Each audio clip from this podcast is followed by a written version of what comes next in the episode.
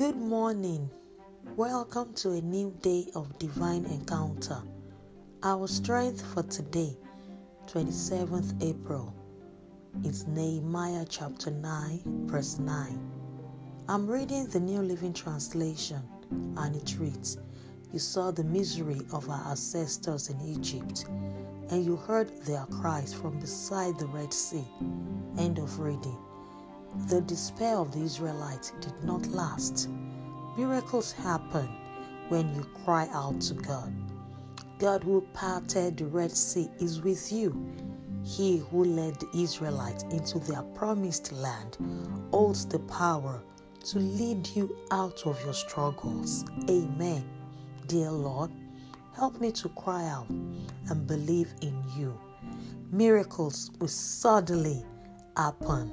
Amen. Confess to yourself Christ in me, the hope of glory. Blessings and shalom.